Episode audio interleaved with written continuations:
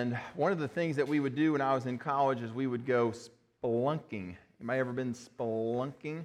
I don't even know what that is. Uh, it's going in a cave and walking around in a cave. And so we would go to uh, Walmart and grab our $1 Eveready flashlights. And you think that that's, well, what's the big deal? Well, these caves were full of water, right? So I'm going in there with my Eveready flashlight that we duct taped around the top that screwed on so no water would get inside of there because that was really a handy way to go. And uh, so we would go inside of these caves. And uh, one particular cave um, we went into, I mean, it was like 100 yards back crawling on your knees, getting down onto your belly, stream running out of the front of the cave, uh, a little waterfall kind of thing. And you're crawling back through all this, and you go around several corners, and the more corners you go around, the less and less daylight would make its way back in there until finally you get 100 yards or so back. And I mean, it was like this. You could not see your hand in front of your face. And then there'd be these chimneys, these cracks that would go vertical, and we'd climb up through the chimneys like 30 feet up, and then we'd pick up another hallway and walk down it, then have to get down on our knees, and then you go into these big rooms. And so that was just one of the fun things that we did. Well, one of in the scriptures today, we're fun. That's fun. And so, one of the, uh, in our scriptures today, we're going to find David in a similar circumstance. He's in a cave, but the reason why he's in a cave is because he's, he's there because he's desperate. And one of the things I've discovered over the course of years of ministry and in my own personal life is that when we go through times of desperation, when we feel desperate, it drives us Godward. And so that's what we're going to see in David's life today. If you have your Bibles, flip over to Psalm chapter 142. This is a psalm of David that he writes while he's in a cave. We'll get to that here in just a little bit. I'm going to ask if you would to stand to your feet. We're going to read all seven verses of Psalm 142. And you'll notice that we stand each and every week, and the reason why we stand for the reading of God's Word is just to remind ourselves that all the stuff that we heard over the past week, that all the stuff that we hear out there in culture, friends, that none of that compares to what God's Word has to say, that this is where truth comes from. So let's read together Psalm chapter 142, beginning at verse 1. Here we go. With my voice I cry out to the Lord. With my voice I plead for mercy to the Lord. I pour out my complaint before him. Why am I the only one reading? All right, verse 2, middle verse 2. I tell my trouble before him. When my spirit faints within me, you know my way. In the path where I walk, they have hidden a trap for me. Look to the right and see, there is none who takes notice of me. No refuge remains to me. No one cares for my soul. Verse 5 I cry to you, O Lord. I say, You are my refuge, my portion in the land of the living. Attend to my cry, for I am brought very low. Deliver me from my persecutors, for they are too strong for me. Bring me out of prison, that I may give thanks to your name. The righteous will surround me, for you will deal bountifully with me. You may be seated. Thank you so much. All right, so I want to give you just a little bit of background about these verses that we just read. You remember that we're in a series looking at the, the life of the great man of God, David. And David writes these words while he's in a cave on the run, hiding out. King Saul is pursuing David, trying to snuff him out. He's declared David as enemy number one, enemy of the state of Israel. And Saul wants David, D E A D, dead. And so David escapes Saul's grip and uh, lands at this uh, area um, called the Cave of Adullam. We've got a map here for you. You can see Adullam on the map. It's southwest of Jerusalem. And uh, he goes to a cave near that town of Adullam. And so there's a couple pictures for you of the actual cave that David was in. You can see it from the inside looking out toward the hole of the cave, but also a picture from the outside. I mean, this is out in the barren wilderness outside of Jerusalem in the mountainous territory. And so David heads there in hopes of uh, being able to preserve his life in hopes of escaping the grasp of Saul. Now, you remember, up until this point, David was a general, a commander in Saul's army. He was, a, he was married to Saul's uh, daughter. He was a guy who had just a couple of months before gone and killed a bunch of Philistines to pay the bride price to be able to marry the king's daughter. David was this great man of war. He was a, a man who of great strength. And now all of a sudden he's been rendered to this place of feeling desperate, feeling like his life is on the line, like, like he's going to die at any moment. He's going to be discovered. It says in 1 Samuel chapter 22 and verse 1, says that David departed from there and escaped to the cave of Adullam. So that's where he's at when he writes this particular psalm that we just read. Okay, so that's kind of our background. Let's skip forward to Psalm 142. We'll begin at verse 1. David says, while he's in there in the cave, he says, With my voice, I cry out to the Lord. And what does he say? He says, With my voice, I plead for mercy to the Lord. Now, what is this verse telling us? It tells us that David didn't pray quietly.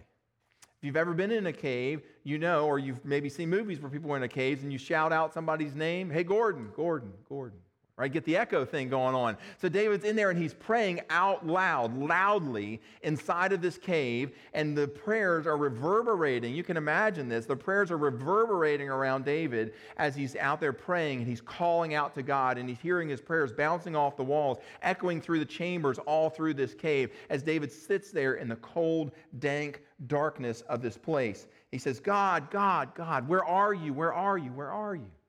And that's his prayer, and he's crying this out to God. It says, verse 2 I pour out my complaint. What is he talking to God about? He's complaining to God about his situation. He says, I pour out my complaint to him, my trouble. I tell my trouble before him. See, David didn't hold back. David told God what was on his mind. He told God what his issue was. He told God what he didn't like about his circumstances, and God didn't seem to mind.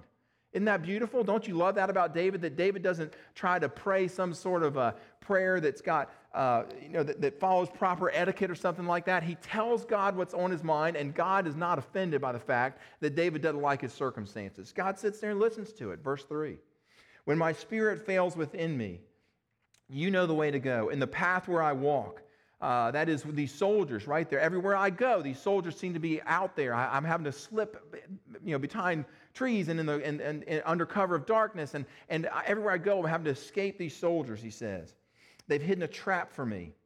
It's like I can't even get out of this cave. I can't even get out into the daylight, God, because there's all these people out there looking for me. I'm the enemy of the state. Do you sense the distress in David's voice? Look at verse 4. He says, Look, I look to my right, or look to my right, God, and see. There's nobody there. I'm here in this cave. No one's concerned for me. I have no refuge, God. No one cares for my life. I'm totally alone in here at this point. Verse 5. So I cry out to you, O God. And I say to you, you are my refuge. I can't find a refuge in anybody that I know. I can't go anywhere, God, without being having my life pursued. Um, and so here I am in this cave, God, and I'm just, I'm here. I'm in front of you. You are my refuge. You're my safe place, my portion in the land of the living. Verse 6 Listen, he says, to my cry. That's a man who is desperate. God, listen. Are you hearing me, God? Listen to my cry for I am in a de- for I am in desperate need. Rescue me as only you can do from those who pursue me, for they are too strong for me. Remember the song that was sung about David that Saul has slayed his thousands and David has slayed his tens of thousands? David was a man of war. David was a man of great strength. David was a man of great confidence. And yet here's David saying, What's up against me right now, God? It's too strong. It overwhelms me. I'm on my knees here before you, crying out to you, God. You're my place of refuge. Last verse, verse 7.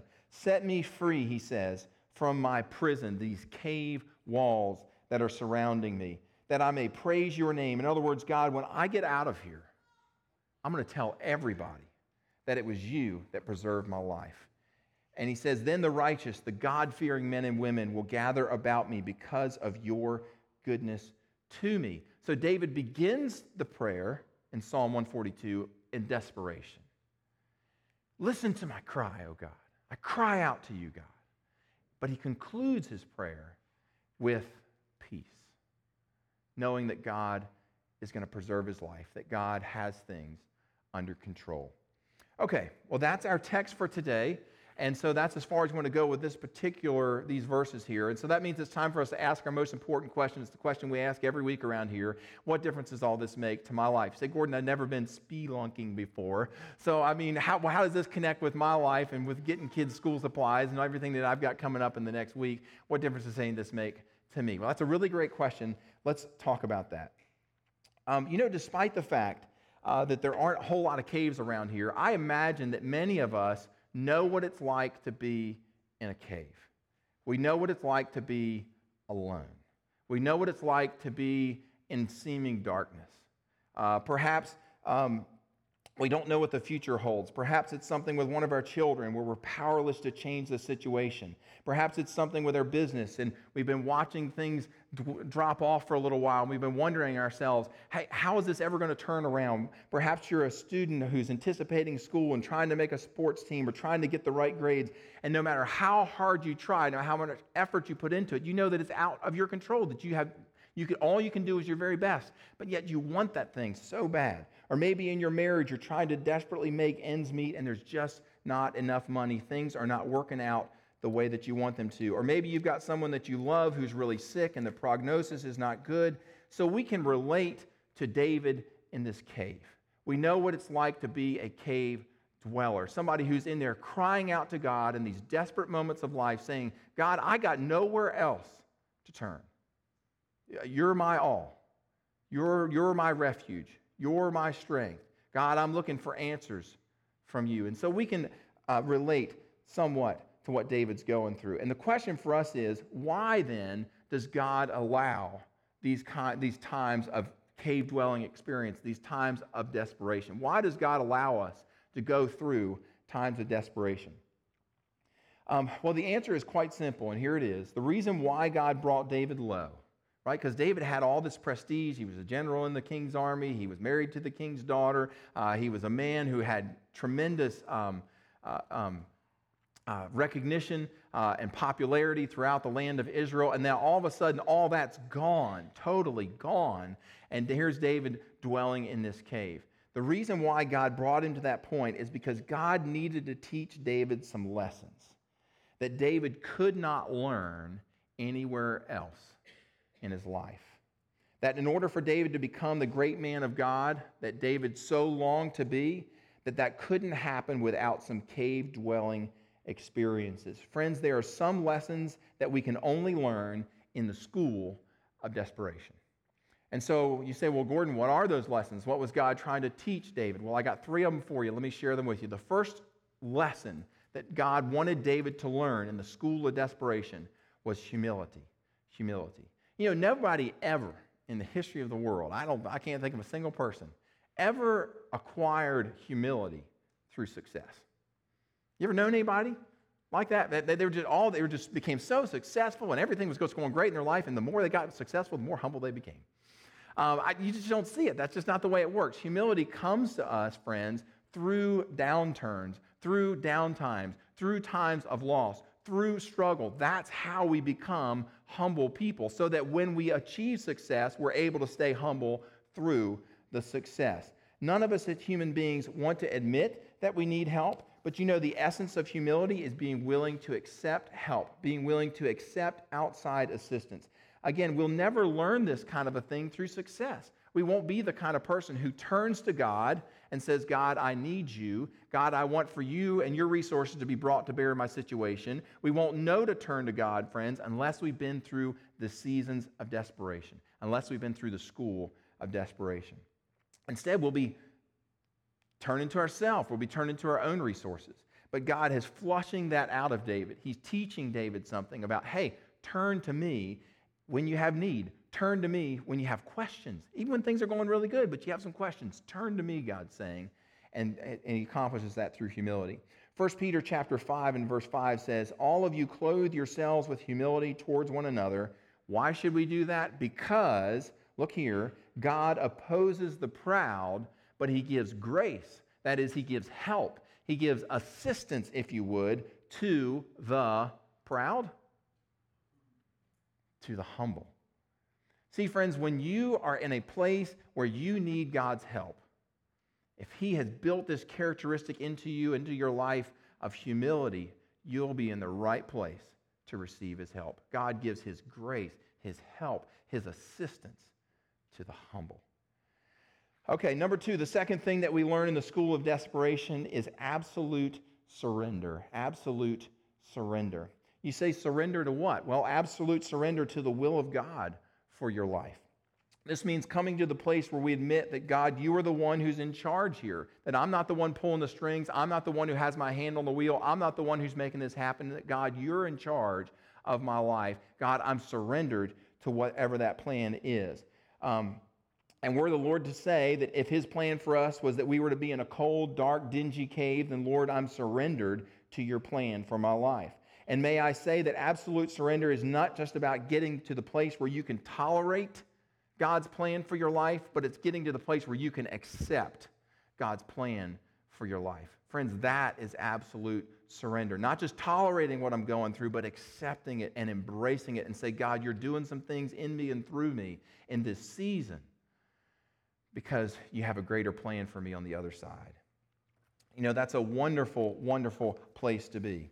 Uh, there's a phrase that you probably have heard before that goes like this You never realize that Jesus is all you need until Jesus is all you've got.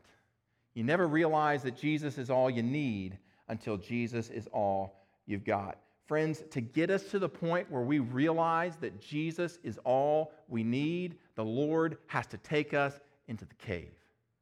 The Lord has to walk us through the school of desperation. There's a wonderful verse in the Bible that captures this mindset. It comes from Second Chronicles chapter 20 and verse 12. Let me give you just a little bit of background here.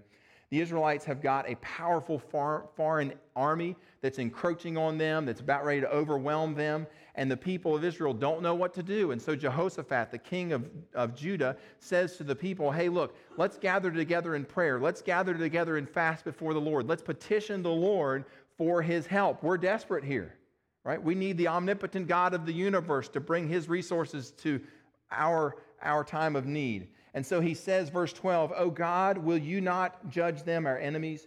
For we have no power to face this vast army that is attacking us. We do not know what to do. We are desperate, but our eyes are upon you. Our eyes are upon you. Folks, this is the language of absolute surrender to God. This is the language of giving ourselves over to Him and to His plan for our life. Um, third and final thing that I want to point out is uh, that we need when we're in the cave, the lesson that we learn is total reliance upon God. Total reliance. So we've got humility that God's teaching us, we've got absolute surrender that God's teaching us, and finally we get absolute total reliance that God is teaching us. And that's what's pregnant in the verses in the words of Jehoshaphat here. God, there is no plan B. We don't have some other plan, some other resources that we're going to pull out to be able to make this thing work out for us. We're going to get we're about ready to get overrun by this army. God, we're putting all of our chips with you. We are totally reliant upon you. Our eyes, God, are not on our resources. Our eyes, God, are not on some plan B. Our eyes are upon you. God, we are totally reliant. Our lives are totally in your hands. We're relying on you, God, to pull this out for us. All right, let's wrap this up. Three things that God wants to teach us in the cave. Number one is humility, being willing to accept God's help and his plan for our life. Number two is the second lesson that God wants to teach us is absolute surrender to God's will for our life. And number three, and finally, the school of desperation teaches us total reliance upon God and his resources. May I say to you this morning that if you are feeling desperate, that if you feel like you're in a place like David was in a cave, and if you're wondering why God would bring you to a place in your life where you're living in this cave, I'm here to tell you, friends, that desperation and time in a cave is a friend to a Christian. You're not there because God is punishing you. You're not there because God is mad at you. You're not there because God doesn't like you. You are there because Almighty God is teaching you some lessons and maturing you in a way so that He can accomplish His plans in your life. This is the way God teaches us humility. This is the way God teaches us absolute surrender. This is the way God teaches us total reliance upon Him. And these are the lessons that we've got to learn if we're going to become the men and women of God like David became, whom God can use mightily. I've got some good news for you, though, this morning. God didn't leave David in the cave forever. He didn't just say, David, this is your lot in life. I'm going to leave you here.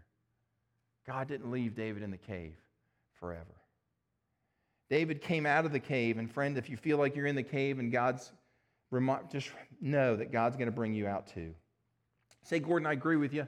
And I've seen that happen. I've been through these times of desperation in my life before, but then somehow I ended up back in them. I ended up back in the cave. And then I was out of the cave. And then I was back in the cave. And then I was out of the cave. And I was back in the cave. I mean, what's going on there? What's God trying to do? I thought He taught me the lesson. Why am I back in the cave again? Well, I think one of the reasons why that happens is because God needs, this, at least I speak for myself here, is because I need some refresher courses right? Because some of the stuff that I learned when I was in the cave, I get back out of the cave and then I start, I forget about the stuff that I learned. So God has to send me back in the cave again. And then I go back out and then I'm doing real good for a while. And then God has to send me back in. I'm like, why am I back in here? Well, Gordon, you need another refresher course.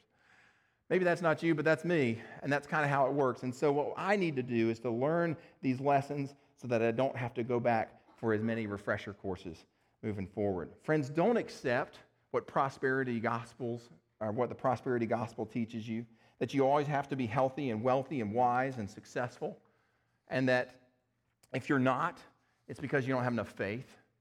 I mean, there's people out there that will tell you that. There are people that will tell you that if things aren't going great in your life, um, it's something that you've done.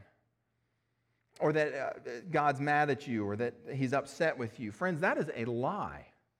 Have a biblical perspective of your desperation. Understand that God is teaching you something so that you can become the man or woman of God that God wants for you to be. And friends, when God takes you and me into the cave in desperate times, it's not because he's mad at us or he hates us, he doesn't love us anymore, or he's abandoned us. That's simply not true. It's because God wants to teach us those same lessons that he taught David.